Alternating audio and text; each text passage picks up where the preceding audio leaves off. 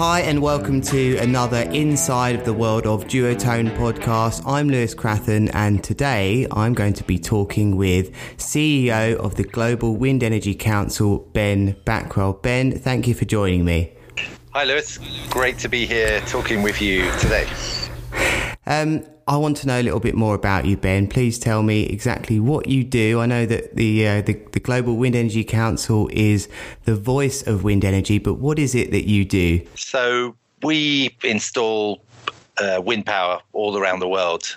Um, and we represent the companies, the manufacturers of wind turbines, uh, the people who install the wind turbines, um, all kinds of people who work around technology uh, with wind turbines. So we we're kind of the global advocacy group that goes around talking to governments um, around wind power and why it's a good idea and, and how they can install it and get wind power in their countries.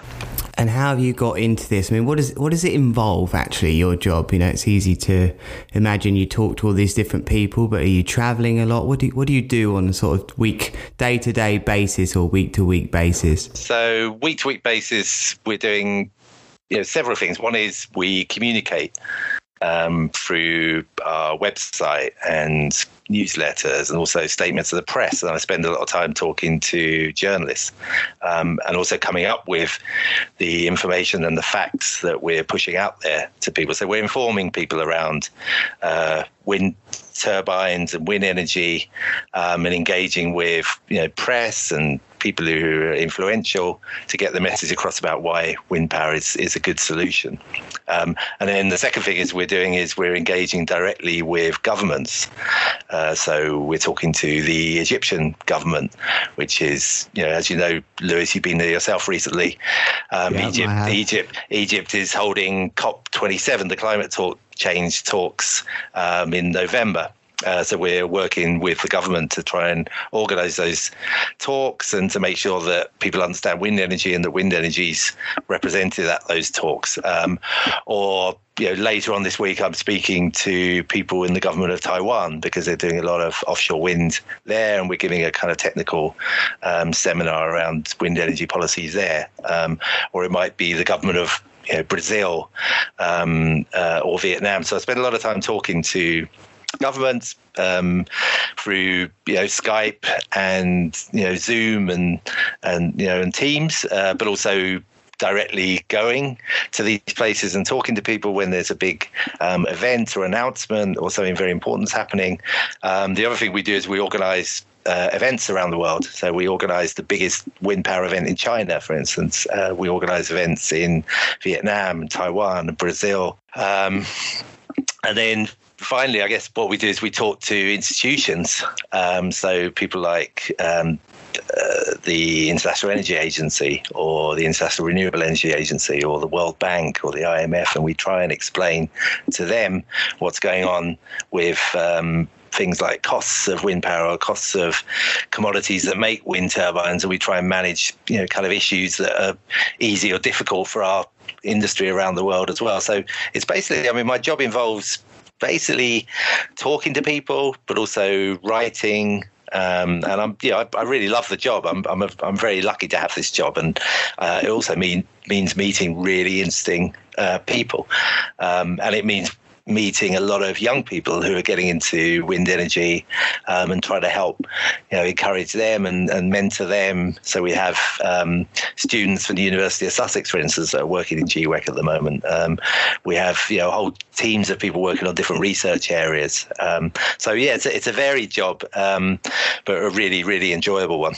It does sound very exciting, and of course, I'll get on a little bit to how we've come into contact together. But just touching on those places places you've listed already for the kite surfers that are listening. You know, you've mentioned Brazil, Taiwan, Vietnam, China. These are places that kite surfers know are quite popular for kite surfing as well. So there really is a link that I've always um, seen and noticed between kite surfing uh, and wind energy, and certainly the places you're spending a lot of your time and talking to people about are those same places. And we'll get a bit more into that as we go on with our discussion. But I'm always interested when I speak to people about how they got into the things they do. So, what what is your story? How have you found yourself in this position as the the CEO of GWEC? What did you do from a young age? And I know you're very much a, a journalist at heart, but what did your story look like from when you left uh, college or university? So, um, always interested in writing and journalism.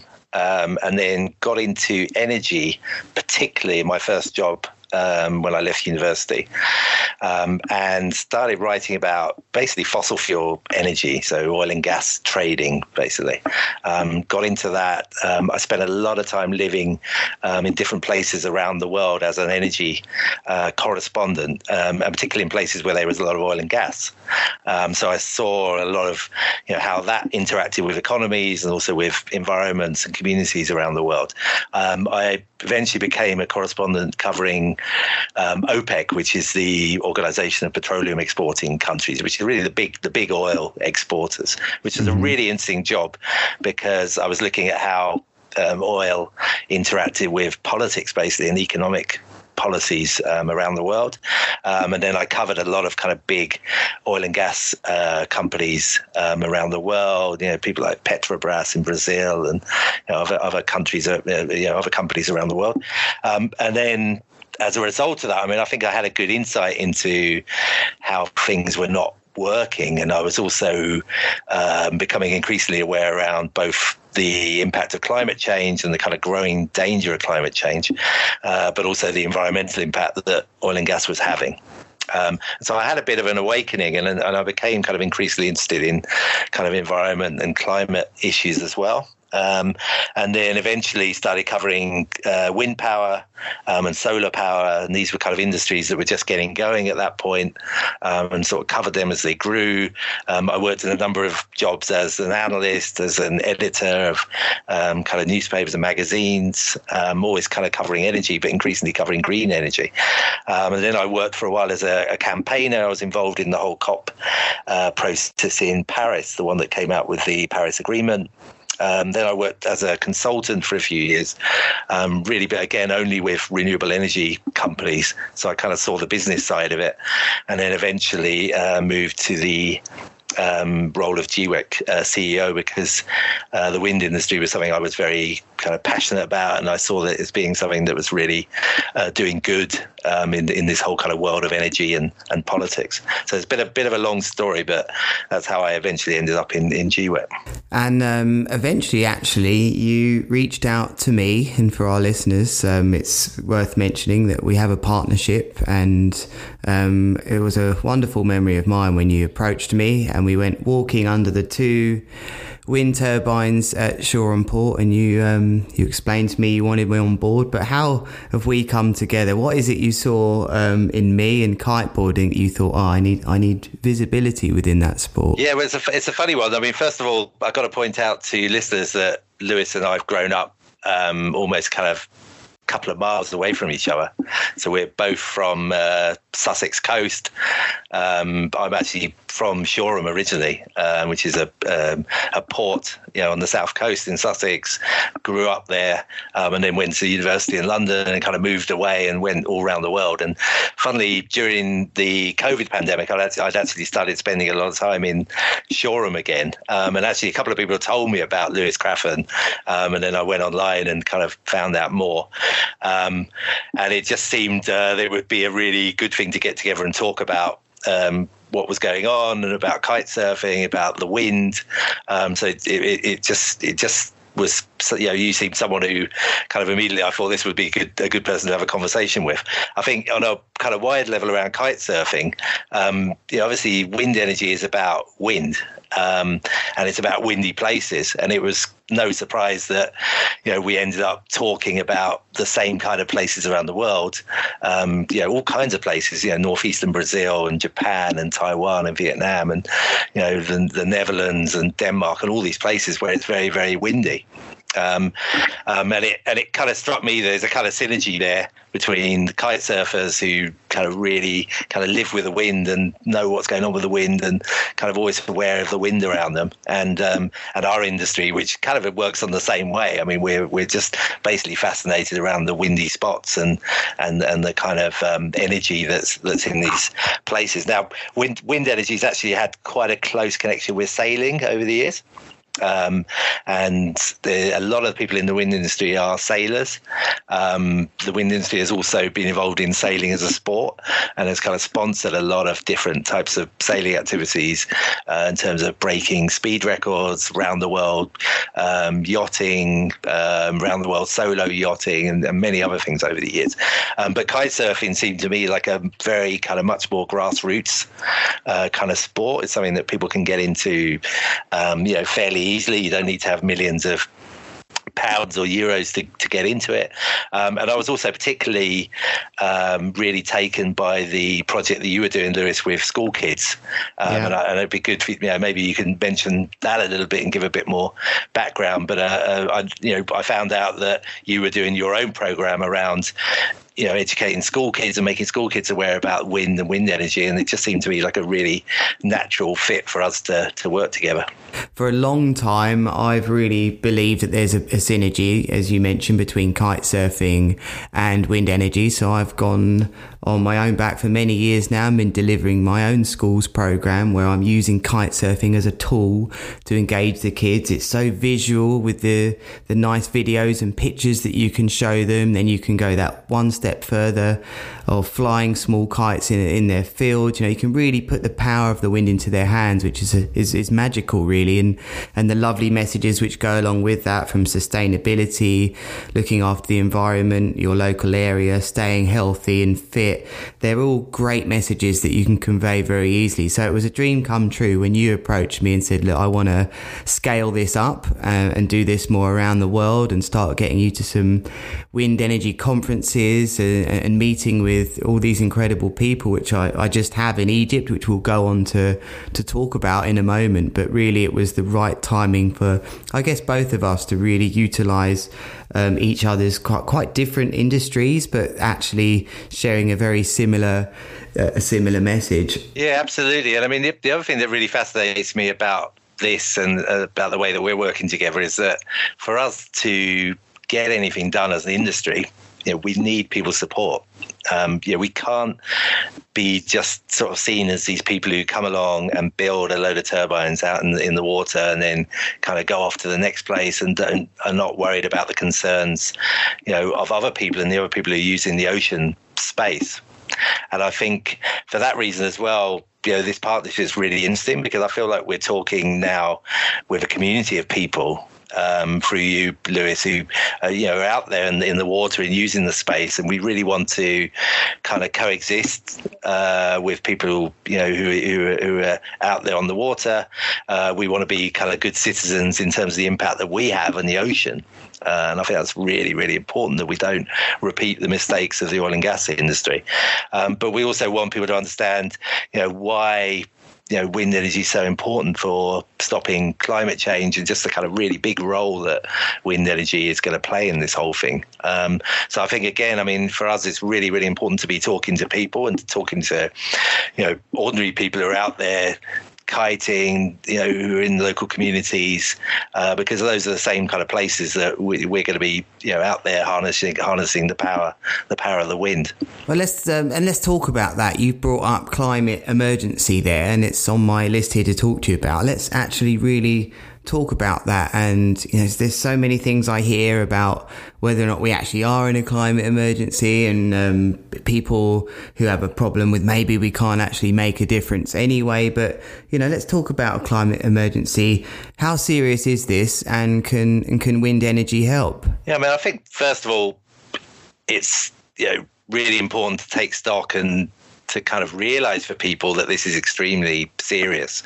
Um, and it's, you know, it's a hard thing for people to accept because people would like to just kind of get on with you know their lives and and and having fun and bringing up their families and working as as we all would. Um, but it's it's something that we can't ignore, and I think the events of the recent years and in fact the recent days have really shown us that this isn't a problem that's going to affect future generations or that's going to affect us in 10 years time or even five years time. This is something that's affecting us right now. And i'm talking about you know, on the one hand, um, breaking new heat records all the time.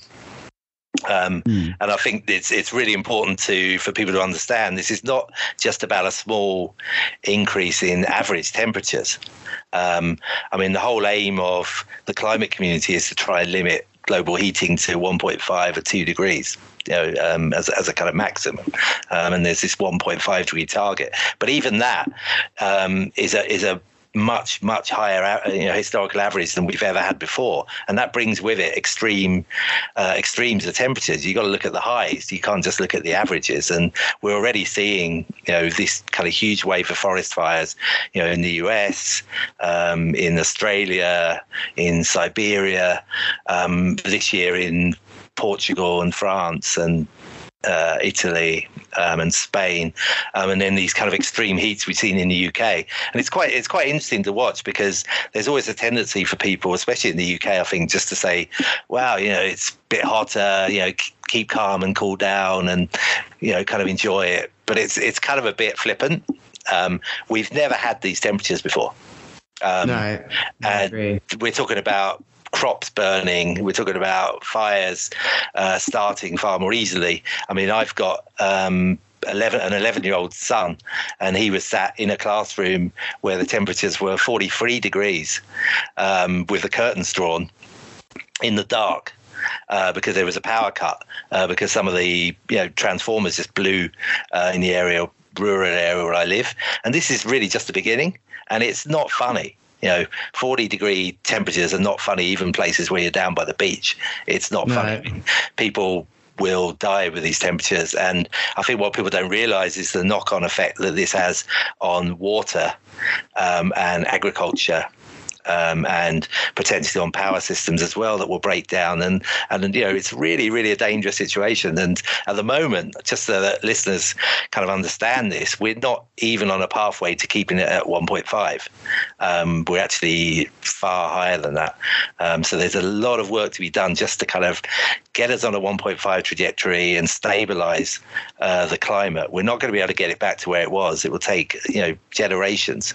Uh, but the very least we need to do is stabilize so that it doesn't go to even more dangerous levels. And then I think the other thing that people again don't see is that you know in some parts of the world it gets wetter and it gets you know stormier. Yeah. So you, are going to get these big kind of storms. You quite often have now a very dry summer and then you know a very wet, stormy winter. You know we've seen this in places like New York where parts of Staten Island and the Rockaways have just been kind of blown away, um, or in parts of the Caribbean. You're seeing it in places where you didn't have big storms uh, before, like Brazil and places like that, and all of that um, obviously has very catastrophic event um, effects on on people as well, uh, particularly in areas in the global south where people are very poor and are living in uh, precarious uh, housing. So it's really yeah, this it's not funny and it's not something that's going to happen sometime in the future. It's it's kind of right now.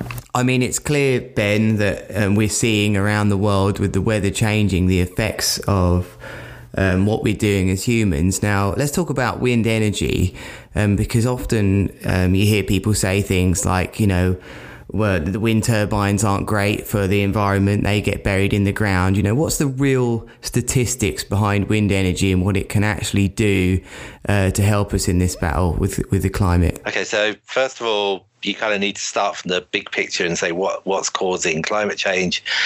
Uh, it's carbon dioxide going into the atmosphere, and then within that, there's different um, kind of chunks of carbon that are going out. Right now, the biggest chunk comes from energy so energy isn't everything.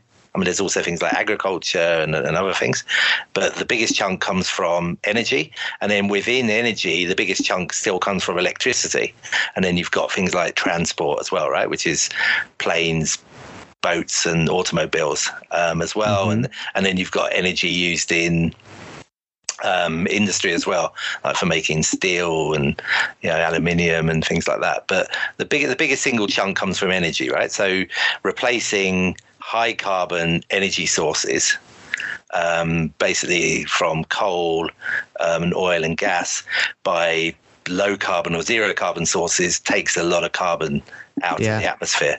So that that's our kind of starting point. And within all the technologies, uh, wind, car, wind wind energy has the kind of lowest carbon lifestyle life life cycle impact of any of the technologies. So you can see this kind of measured by different international bodies like the IPCC, the Inter governmental panel on climate change uh, that wind energy has an extremely low uh, kind of life, uh, life cycle emission of carbon um, compared to any other technology. That's even compared to other renewables technologies, and obviously far, far, far less on an order of magnitude than fossil fuel energy, which is basically about um, using and burning large amounts of of, car- of carbon. Right? And when when we compare that, I mean, I have seen some of these tables. We're not just talking like you know pretty good in comparison to oil and gas. We're talking like off the scale, ridiculously good in comparison, right?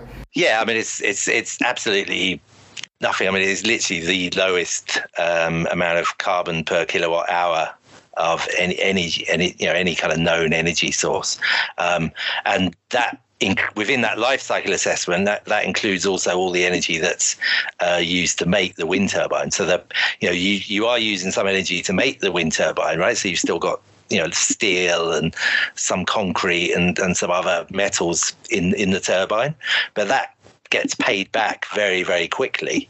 Um, because the turbine over its life is not using any fuel. So it's just mm. not burn, it's not burning any fuel. I mean, it's basically just spinning round, um, and it's it's taking energy from the wind, uh, which is you know inexhaustible, and it, and it's just turning that into electricity. Uh, so the payback is very very rapid, and it's a very very effective way of taking carbon out of the atmosphere. I mean, the biggest problem we have is coal, right? So let's let's keep that in mind. And then, you know, there's coal, which is very, very carbon intensive, and there's oil, and then there's gas, which is less carbon intensive, but which still emits uh, a lot of carbon. So that's kind of the order of things.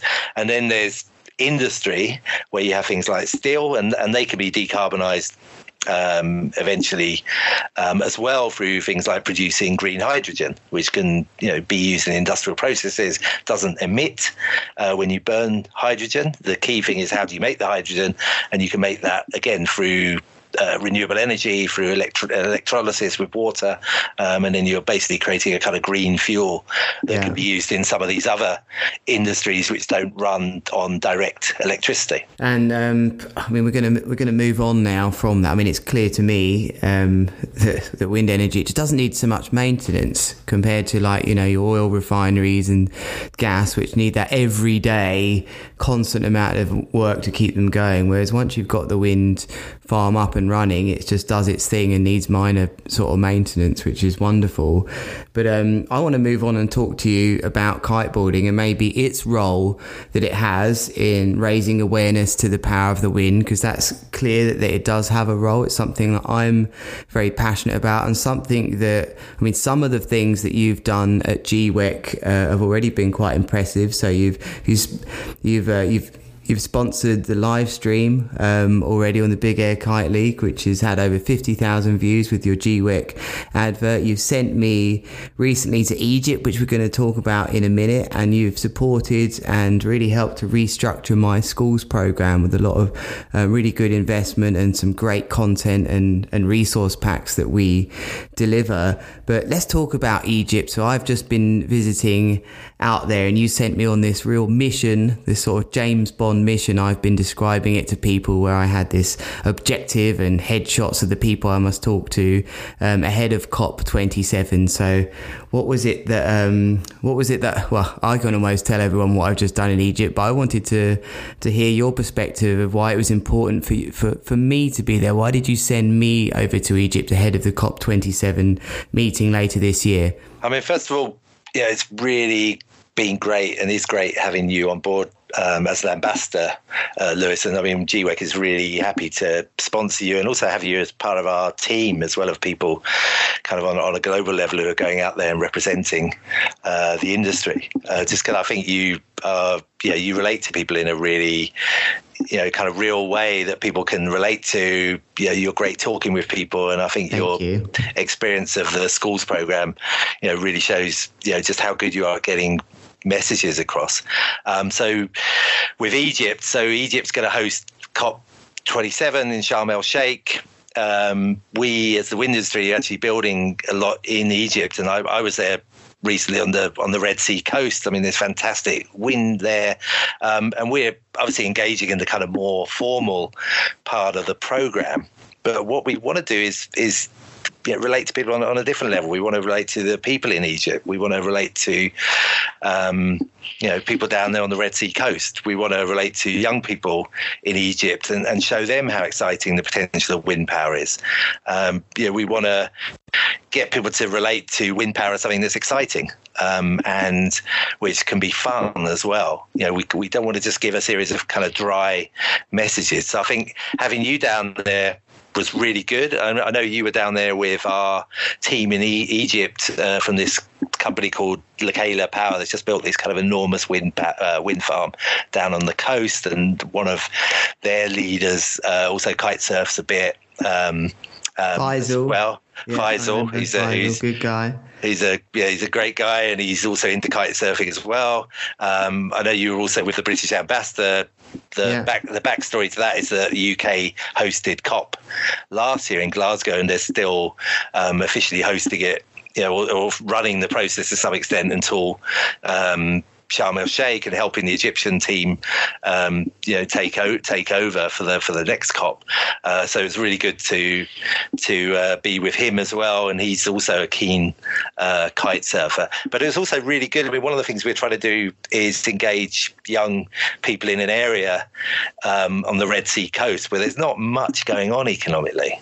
Um, and where a lot of these places have been slightly sort of dusty, kind of oil terminals, like you know, a place like Ras Gharib, which was quite a kind of oil and gas orientated kind of town, um, and which are now seeing jobs being created you know from wind energy. And I know you met with, for instance, um, Lewis, with some of the young engineers from Khulud, yeah. uh, Khulud, who you know is in our Women in Wind uh, program, and who grew up in this town of Ras Gharib, and is now kind of one of the senior people running this big wind farm near there. And it's really really having an impact on the local community and showing that we can bring you know economic benefits and social benefits for people as well. It's not just about climate change, but it's also about the benefits that the industry uh, brings as well. And I think you know you're a really good uh, spokesperson, an example for that, and who people, someone who people can relate to in a different way uh, to the way that they would, you know, to me dressed in a suit. Uh, putting out statistics. Yeah, well, i mean, we spoke briefly about um, engaging local people and especially Ras Gharib. Um, I'll never forget that chat I had with Khulud, a local lady that was first in, you know, the first one in generations of her family to work in renewables. You know, her parents, her grandparents have all worked in oil and gas, and I sat by this incredible bit of graffiti which said "Oil is gold" when I entered that town, and that will stick with me for the rest of my life. And that chat I had with her was wonderful. And um, I also went to, to, to visit the wind farm firsthand, and I was scurrying all around with my branded COP27 duotone GWEC kites, getting all these amazing shots under these massive wind turbines. You know, I really did have a, an amazing time in Egypt. Like you said, kite surfing with Faisal. Um, he was a very good kite surfer. He was sort of the head guy at Lekela, then the, the British ambassador as well. You never know who you're going to get as a coach, sort of what sort of level they're going to be at. But when these two turned up, I was quite relieved they could jump really well, go upwind. They were a pleasure to work with. So we had lots to do during that week where I visited schools and the wind farm and got all sorts of content. But that's really the sorts of stuff I love doing, and I can't wait to to go to the next trip. I'm already looking at the next things that line up with you that are Taiwan, Vietnam, Brazil, all of these places that are top kite surfing places where I'm thinking, how can I really make a difference myself and, and do things together with you? Um, so let's move on one more time here. hold on, I'll just, uh, we're not far away from being done here, Ben. Actually, this is all going great. We've done Egypt. So, question I have for you, Ben, here is what can people do to, to help better look after the environment? Because it's so easy to just say, oh, we can't do anything. You know, we've already messed it up. And I believe this is known as solution denial uh, or climate anxiety. Well, you know, tell me a bit more about that. Yeah, I mean, I think as people look around the world, it's very easy. I mean, A, to just think, well, this is too big. I can't do anything about it myself. Um, and then also to look at everything and say, well, it's too late or, you know, we've screwed it up. I mean, in America, they call that um, black pilling people, right? So, you, you know, you've got the red pill, you got the blue pill, and you got a black pill, which is basically just saying to people, we're screwed. Um, and related to that is what you mentioned, Lewis, the idea of climate anxiety, um, where people just feel too anxious about it to think about it or just you know despair. Um, and we we really don't want people to do that. And when I kind of throw out these kind of very stark warnings about what's happening, I, I, don't want people to take that as a sign that they should despair. I mean, I'm I'm not despairing. I'm trying to make um, a positive impact every single day um, as much as I can. I've got you know I've got my my kids who I want to want to grow up in as, as good a world as possible. So I think it's important to think what can, what can you do, and um, I think there's there's a there's a lot of things you can do. I mean, the most important one for me is to be aware politically of what's going on and to you know kind of first of all, not accept the kind of misinformation that's out there and the yeah. kind of flippant kind of people who say, oh, well, it's just hot. You know, inform and educate you know, and have informed discussion with the people um, around you. You know, don't just kind of put out the kind of tropes and the misinformation that's out there. You know, take the time to kind of find the truth. The other one is, you know, quite often, you know, the wind industry is trying to build out and you know create more capacity, and we really need people's support you know, it's really important that local communities, um, and especially people who are out there on the on the water, um, actually support our projects and understand why why they're important, and also understand that they're not going to mess with people's activities and ability to go out and kite surf or do what they want. I mean, quite the contrary. Yeah, we want to we want to work with people uh, so that we can all use the oceans in, in the in the right way. Um, and and then finally, I think you know get involved in things like uh, you know the school program or trying to talk to your local community about how you can decarbonize, um, making sure that you know big projects are not going ahead which which are going to make things worse. You know all those kind of local activism i think uh, can can really help as well i think. I think the general thing is you know be engaged you know don't give up.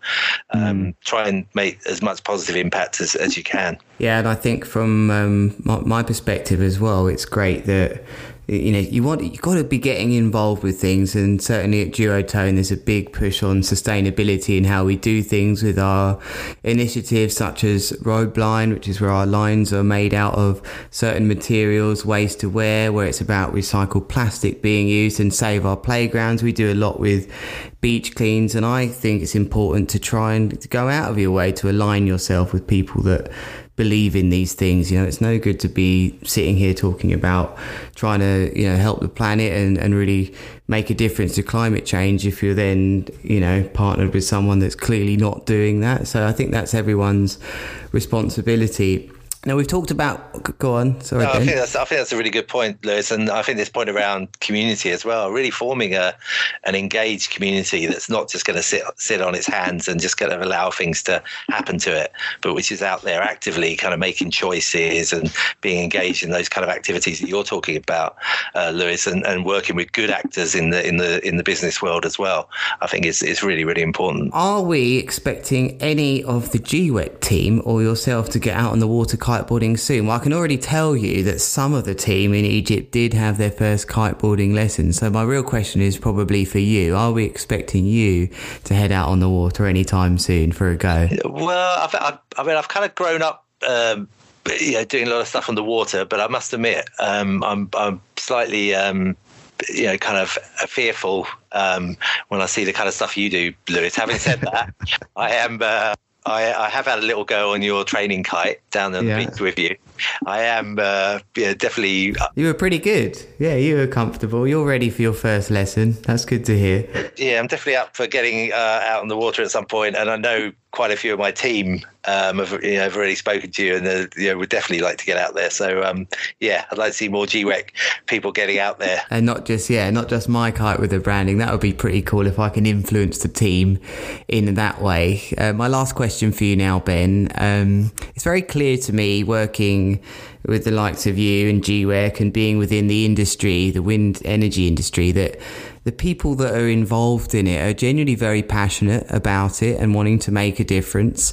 Um, and I want to know who inspires you or what inspires you? Where does your inspiration come from to to be part of all of this and to be really working as hard as you as you're doing to, to try and make a difference? Yeah, I think I think every day, you know, I look around me and I want I want I want to um, create a future um, that's good, um, you know, for, for me, but particularly for my for my kids.